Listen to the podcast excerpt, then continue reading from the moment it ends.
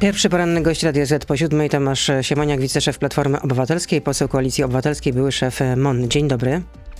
Dzień dobry pani, dzień dobry państwu. Zapewne pan słyszał o tym ostrzeżeniu z Białego Domu, że Rosja może próbować użyć broni chemicznej lub biologicznej na Ukrainie. To znaczy, że Rosjanie chcą zniszczyć ten kraj doszczętnie? Dobrze, że Biały Dom ostrzega, bo amerykański wywiad y, pokazał, że ma bardzo dobrą orientację co do tego, co Rosja planuje. Przypomnę, od listopada ostrzegał przed y, agresją. Mało kto wierzył, że to jest możliwe. Więc jeśli Amerykanie tak mówią, należy to brać y, bardzo poważnie. Putin pokazał, że przekracza wszelkie granice. Też y, takie sytuacje jak wczorajsze zbombardowanie szpitala położniczego pokazują, że żadne konwencje, tak, żadne konwencje, żadne zasady y, nie są przestrzegane. W związku z tym należy brać pod uwagę każdą ewentualność. Ale czy Ukraińcy Mamy... sobie z tym poradzą? Radzą sobie. Oby do tego nie doszło. Oczywiście. Radzą sobie bohatersko. Dziś równo dwa tygodnie od, od tego strasznego poranka, gdy świat się obudził z informacją, że Rosja ruszyła na Ukrainę. Ukraińcy sobie radzą. Dwa tygodnie bohatersko wytrwali. Rosja nie osiągnęła swoich celów, bo jeśli celem było zajęcie części Ukrainy, obalenie prezydenta Zeleńskiego, to, no to wszystko te wiemy. cele nie zostały to, to spełnione. To wszystko wiemy. Tylko co dalej? Dziś rozmowy ministra spraw zagranicznych Ukrainy z ministrem spraw zagranicznych Rosji, one wiele być może nie przyniosą, natomiast y, dobry jest sam fakt i fakt taki, że będzie trzeci uczestnik, czyli turecki minister, który to zorganizował. Rzeczywiście sytuacja jest y, tak ponura, że żadnej perspektywy zakończenia tych działań wojennych, śmierci ludzi, cywili nie widać i to jest y, fatalne, bo zwykle politycy, dyplomaci potrafią znajdować rozwiązania. Tutaj jest to bardzo, bardzo trudne i obawiam się, że te dzisiejsze rozmowy żadnego przełomu nie przyniosą, więc pozostaje nasze wsparcie dla Ukrainy materialne, przyjmowanie uchodźców. No, to, no i to, to też właśnie, konkret, no, i, to, i to też właśnie rodzimy, i to też właśnie robimy, mierzymy się z kryzysem humanitarnym. Sejm wczoraj przyjął stosowną ustawę, e, która reguluje status uchodźców m, mm, na pierwsze 18 miesięcy. Być może będą to, być może ten okres zostanie przedłużony. Też poparliście tę ustawę. Dlaczego? Oczywista sprawa. Mieliśmy wątpliwości co do tych przepisów zbędnie i tak jakby nieładnie do niej wprowadzonych, które zwalniają funkcjonariuszy z odpowiedzialności za przekraczanie prawa. Nie wiem czemu y, to do tej ustawy y, dołączono. Natomiast chodzi o Ukraińców, chodzi o Polaków i chodzi o działania rządu. Dziś Ale... wszystko, czy wiele jest na barkach samorządów. Ta ustawa przyjęta wczoraj, spodziewamy się, że Senat szybko zajmie się nią, więc w ciągu najbliższych dni będzie obowiązującym prawem, da po pierwsze miliardy złotych na pomoc, po drugie uchodźcom zagwarantuje no, status taki jak obywateli polskich. To jest kwestia lekarza, szkoły, no takich absolutnie rzeczy niezbędnych do codziennego życia. No tak, ale y, że ta ustawa wejdzie w życie, to nie, nie przybędzie tego y, ani mieszkań, ani więcej miejsca w, szkół, w szkołach, przepraszam, ani nie skrócą się kolejki do, do lekarzy. No więc gdzie są jeszcze luki, które należałoby wypełnić? I jak to no można pewno... zrobić? Pan mówi, że będą jeszcze miliardy. Te miliardy to skąd?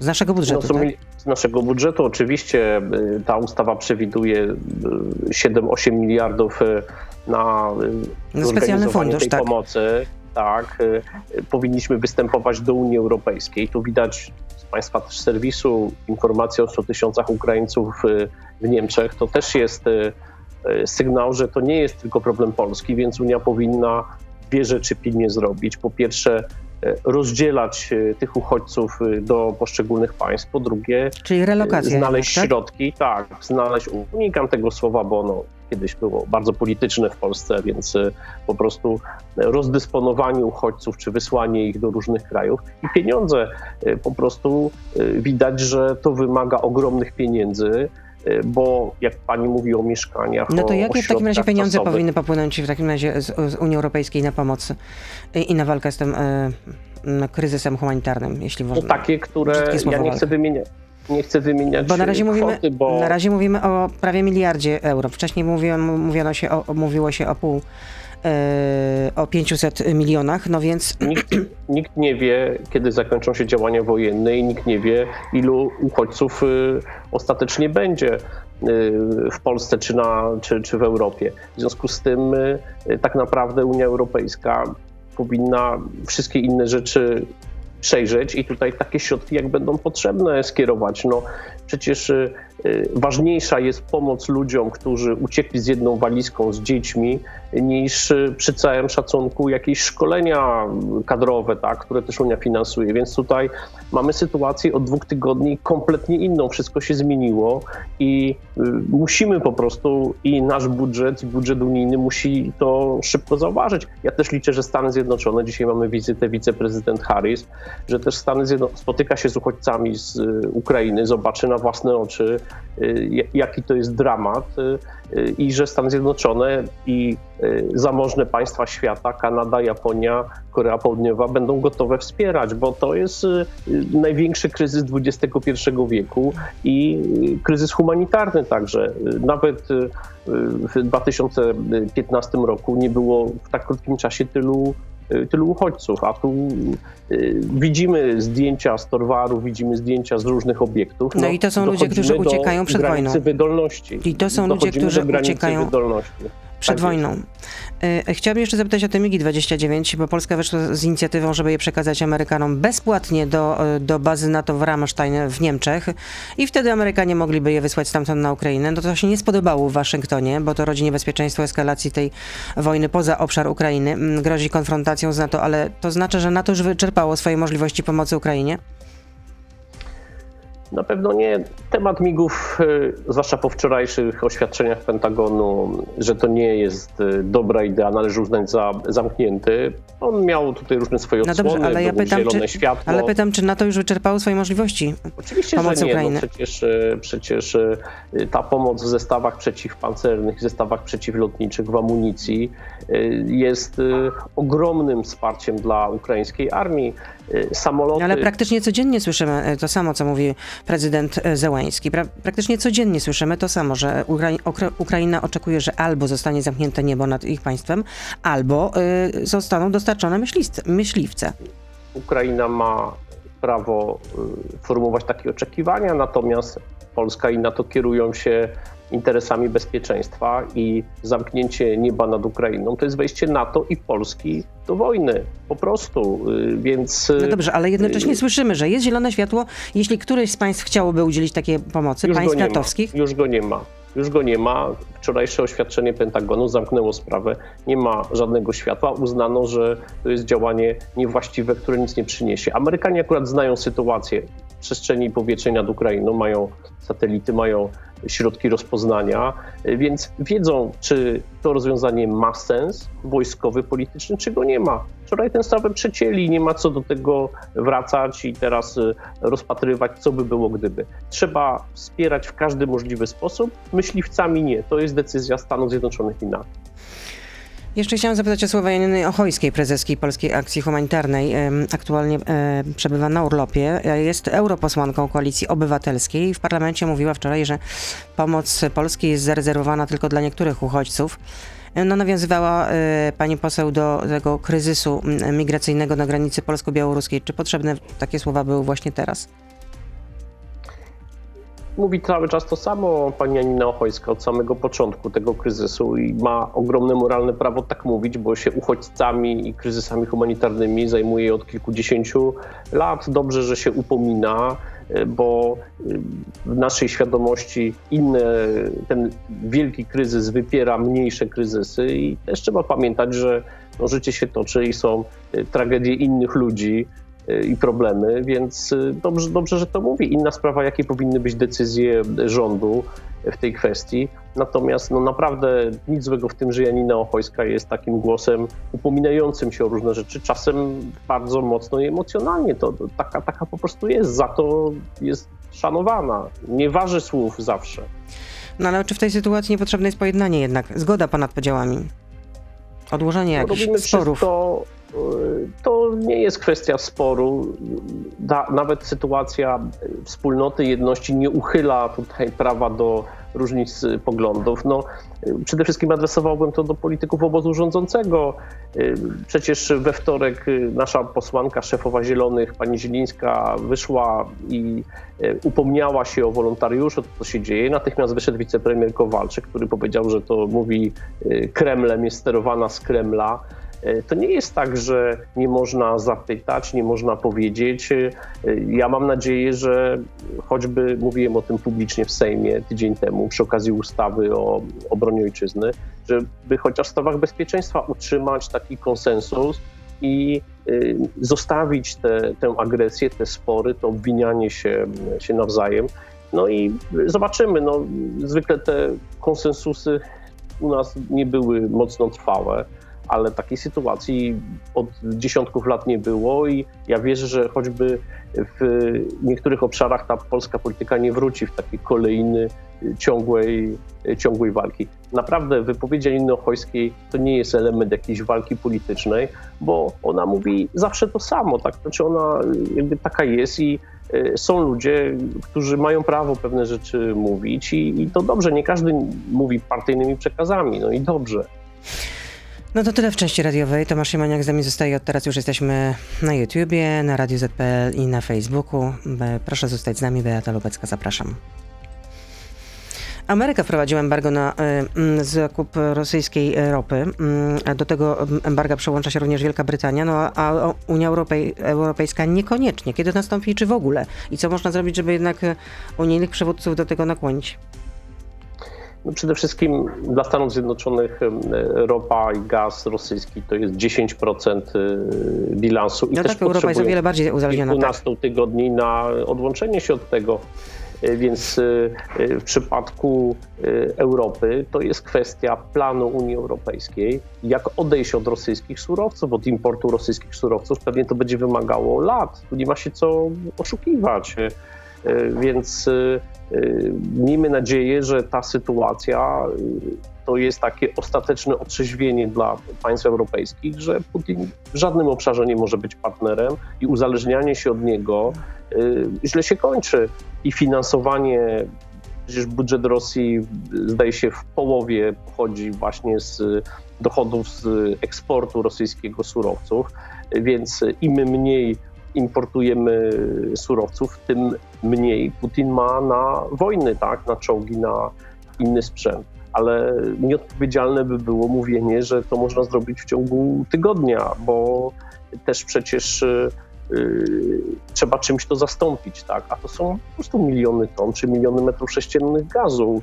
I sądzę, że właśnie Unia ma siłę, żeby taką zmianę w ciągu roku, dwóch przeprowadzić, a ją błyskawicznie zaproponować, tak żeby każdy wiedział, co robi.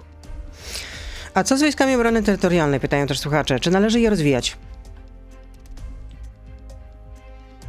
Świetną robotę wykonują y, żołnierze tej obrony terytorialnej, natomiast oni tak naprawdę zastępują obronę cywilną, y, bo nie wiem, pomagają przy szczepieniach, pomagają w różnych takich sytuacjach kryzysów humanitarnych.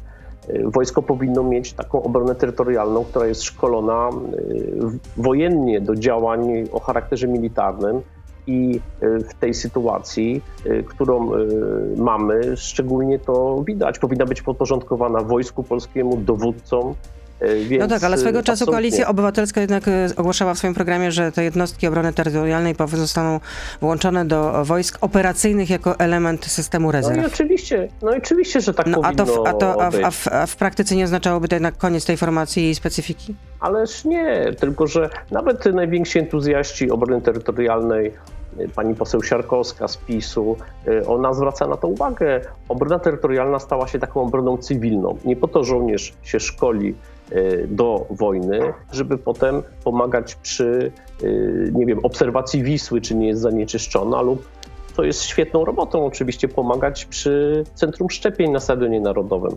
Więc ja jestem przekonany co do tego, że obrona terytorialna nie powinna być y, obroną cywilną, ją trzeba tworzyć. Będziemy tutaj proponowali różne rozwiązania. Rząd da się też nad tym pracuje, bo dzisiaj terytorialsi zastępują obronę cywilną, a sama część wojska pod nazwą obrona terytorialna powinna się szkolić y, wojskowo, powinna być przygotowana, tak jak wykonuje taką służbę na Ukrainie, do tego, żeby przeciwstawiać się agresorowi i wspierać wojsko pod dowództwem wojska. Mam nadzieję, że jak y, sytuacja się trochę uspokoi, będzie możliwość takiej rzetelnej dyskusji, bo Polska potrzebuje i obrony terytorialnej, która będzie częścią wojska, częścią rezerw wojska i obrony cywilnej, która będzie w stanie w różnych sytuacjach humanitarnych y, włączać się. Widać, jak bardzo brakuje segmentu państwowego na Torwarze czy na dworcu, y, bo państwo nie ma nikogo, y, żeby mógł efektywnie w taki sposób funkcjonować. Właśnie obrona cywilna powinna być no, taką Wojewoda Radziwiłł wczoraj tutaj był w programie, zapewniał, że mm, on tam nie widzi chaosu i że wszystko jest pod kontrolą. Ale ja nie chcę tutaj takiej krytykować go, tylko mówię o tym, że państwo, i to można wszystkie rządy jakoś tym, tym obciążyć, które do tej pory były, państwo musi mieć formację, która nie jest formacją wojskową, którą można użyć, gdy potrzeba. Na granicy, na torwarze, na dworcu, że jest, e, nie wiem, kilku tysięcy funkcjonariuszy. Może wojsko powinno nie, pomagać. Żołnie. Może wojsko powinno pomagać teraz. Wojsko pomaga, natomiast wojsko ma swoje zadania i e, żołnierze zawodowi to nie jest e, żołnierze służby zasadniczej, którzy, mhm. nie wiem, odśnieżali i zbierali ziemniaki w PRL-u. To są wysokiej klasy specjaliści, przygotowani do tego, żeby wystrzeliwać rakiety, prowadzić czołgi czy transportery opancerzone. Oczywiście, jak trzeba, zawsze pomogą. Natomiast musi być e, jakaś formacja, która w takich sytuacjach ogromnych kryzysów humanitarnych mamy COVID, mamy e, właśnie to, co się dzieje wokół Ukrainy, e, jest w stanie działać. No, różne państwa mają takie gwardie narodowe, czy kiedyś Jak w Stanach Zjednoczonych. Były, kiedyś były, choć trochę były to polityczne, nadwiślańskie jednostki MSW. No, Y, powinno być tak, że y, w MSWiA jest y, taka służba, która potrafi działać w tego rodzaju sytuacjach, bo Straż Pożarna, Policja, Straż Graniczna czy SOP mają swoje zadania i wojsko no, też ma Straż Pożarna zadania. też została skierowana właśnie na, na dworzec centralny. E, Robert pyta, czy nie jest panu wstyd, że głosował pan przeciwko powołaniu Wojsk Obrony Terytorialnej, a po ich powołaniu nazywał je weekendowcami w mundurach? Nie było żadnego głosowania w tej sprawie. Wojska terytorialne, y, obrony terytorialnej zawsze istniały tak naprawdę. To jest jakiś mit, że Antoni Macierewicz y, je założył. I y, no, mam nadzieję, że słuchacz słyszał, co mówiłem wcześniej. Taka, taka formuła, że obrona terytorialna jest taką formacją do wszystkiego. Jak mówię, należy docenić żołnierzy, którzy po prostu poświęcają swój czas. Natomiast z punktu widzenia państwa, terytorialsi powinni być uzupełnieniem wojsk operacyjnych. O to, o to w tym chodzi i po to zostali powołani. I tego aspektu nigdy nie krytykowaliśmy, właśnie mówiąc, że trzeba ich podporządkować dowódcy generalnemu, szefowi sztabu generalnego. Y, po co ma być to wojsko innej prędkości? Y, więc myślę, że jak mówię, pewnie nie, taki kryzys nie służy pogłębionej dyskusji, ale mam nadzieję, że będzie taki moment wyciągania wniosków y, z y, tego, co się dzieje w Ukrainie w tej chwili. Jednym z wniosków, uważam, powinno no, być myślę, to, bez emocji, trzeba działać. Myślę, że trzeba powinni działać. Być, y, powinni być po prostu przy wojskach operacyjnych pod Kolejne... dowództwem pod dowództwem tych, którzy kierują wojskami, dowodzą wojskami operacyjnymi. Kolejne pytanie. E, zgodnie, e, czy zgodnie ze swoją obietnicą z 2014 roku przyjął pan już do, do siebie, do swojego domu uchodźców? Ja mm, na pewno takiej obietnicy nie, nie składałem, więc pomagam jak mogę finansowo paczkami. Córka jeździ na dworzec centralny jako wolontariuszka, natomiast no, nie, na pewno w 2014 roku nic takiego nie mówiłem. E, I jestem przeciwny w ogóle e, temu, żeby ludzie się teraz, roz... znaczy widzę wszyscy coś robią, znaczy naprawdę sąsiedzi, znajomi, posłowie, senatorowie przyjmują, pomagają, jeżdżą. Ale co znaczy przyjmują? Zna pan jakiegoś posła, który przyjął do siebie A, uchodźców? Przecież posłanka Mirosława Nykiel, Mhm. są zdjęcia, nasza, nasza fantastyczna posłanka z Bielska Białej pokazała, pokazała zdjęcia, wie, mamy z dziećmi ukraińskie. No kto może, ten, ten pomaga. To, to jest główny temat. Wczoraj, przedwczoraj posiedzenie Sejmu, no to wszyscy o tym rozmawiamy, każdy stara się coś robić. Ale no, rozumiem, że w Platformie Obywatelskiej Polaków. y, posłanka Nykiel jest taką osobą, która przyjęła No ja- pod swój ja dach wiem, y, co- uciekinierów z Ukrainy. Akurat, Mhm. akurat zobaczyłem to y, w sieci. No nie, nie robimy jakiegoś tutaj rankingu, badania, ani nie chwalimy się tym. Ja nie jestem zwolennikiem tego, żeby właśnie y, jakoś y, epatować i ścigać się. Natomiast, y, jak mówię, rozmów y, y, przez dwa dni dużo jest okazji do rozmawiania sobie z posłami, senatorami, no to wszyscy, wszyscy coś robią i wszyscy o tym, o tym mówią. Posłanka Nykiel o tym poinformowała publicznie, dlatego Dlatego, Dlatego pan o tym wspomina. Rozumiem. Y, I jest jeszcze kolejne pytanie, słuchajcie. Czy popiera pan wezwanie do zapłaty 70 milionów euro kary za podwójne standardy praworządności w tym samym czasie? Y, Ja rozumiem, że chodzi o tę naliczaną karę. Y, Jestem za tym, żeby zamknąć Izbę Dyscyplinarną. Takie były obietnice i prezydenta Ale co z tą karą? i rządu. No to pewnie wtedy można rozmawiać o, o karze, jak jej przyczyna ustaje. Tak? Zdaje się, że Polska nie płaci tych kar, tak jak e, nie płaciła kar za, za Turów i gdy sprawa została rozwiązana z czeskim rządem, no to można wtedy występować, żeby tej kary nie naliczać. Tutaj trzeba przyczynę zlikwidować. Czyli Izba Dyscyplinarna do likwidacji. Na razie nic na to nie wskazuje. No są te trzy projekty ustaw y, y, złożone między innymi przez pana prezydenta, ale także przez y, y, Prawo i Sprawiedliwość i chyba Zbigniewa Ziobra, jeśli mnie pamięć nie myli, a jeśli się mylę, to proszę mnie popra- poprawić. Tak jest, tak jest właśnie, ale się nic z tymi projektami nie dzieje, tak, jak, tak jak pani mówi. Mm, I jeszcze jedno pytanie. Czy Polska powinna otrzymać takie same środki jak Turcja od Unii Europejskiej w zakresie uchodźców? Mm, Turcja dostała na y, 6 miliardów, a obecna łączna pomoc to jest pół miliarda. No teraz już słyszymy o, o prawie miliardzie. No pewnie tak, no Turcja przyjęła y, ostatecznie 4 miliony uchodźców też y, z objętej wojną Syrii. Ja doskonale to pamiętam, jaki to był dramat. y, Turecki minister obrony, przecież w NATO też o tym rozmawialiśmy, jak, jakie to było wyzwanie, zwłaszcza ten drugi, trzeci i czwarty milion, więc y, z pewnością y, ja nie chcę powiedzieć, czy to ma być 6 czy 10, tak? Natomiast Polska tym bardziej, bo jest członkiem Unii Europejskiej. No ale powiedzmy sobie, że i- bez tej pomocy z Unii to sobie możemy nie poradzić. Tak, tak, absolutnie tak uważam i to jest w interesie Unii. Je, kto przejedzie polską granicę, dzięki Schengen może jechać dalej, więc to jest problem całej Unii i powinniśmy tutaj apelować o, o solidarność, wspólne działanie i rzeczywiście takie kwoty, które no, będą adekwatne do sytuacji i, i, i pewnie pierwsze decyzje nie będą ostatnimi w tej sprawie, bo ta sytuacja przyzwyczajmy się do tego, że może trwać bardzo długo, że to nie jest tak. Owszem, y, jak słyszę o, o właśnie od osób, które przyjmują Ukraińców, oni mają wielką nadzieję, że szybko wrócą do domu, ale patrząc na to z takiej perspektywy politycznej, wcale tak nie musi być. To oczywiście byłoby fantastyczne, gdyby mogli wrócić, gdybyśmy mogli wspierać Poza Ukrainę tym w patrząc na to, odbudowie. jak, jak Ukra- Ukraina jest niszczona, to do czego mieliby na początek wracać? Do ruin?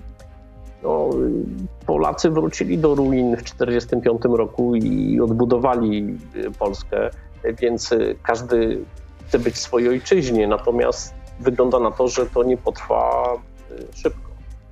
Znaczy nie zakończy się szybko. Tomasz Siemoniak był z nami, wiceszef Platformy Obywatelskiej, były szef MON. Dziękuję. Bardzo dziękuję. To był gość Radia Z. Słuchaj codziennie w Radio Z i na player radioz.pl.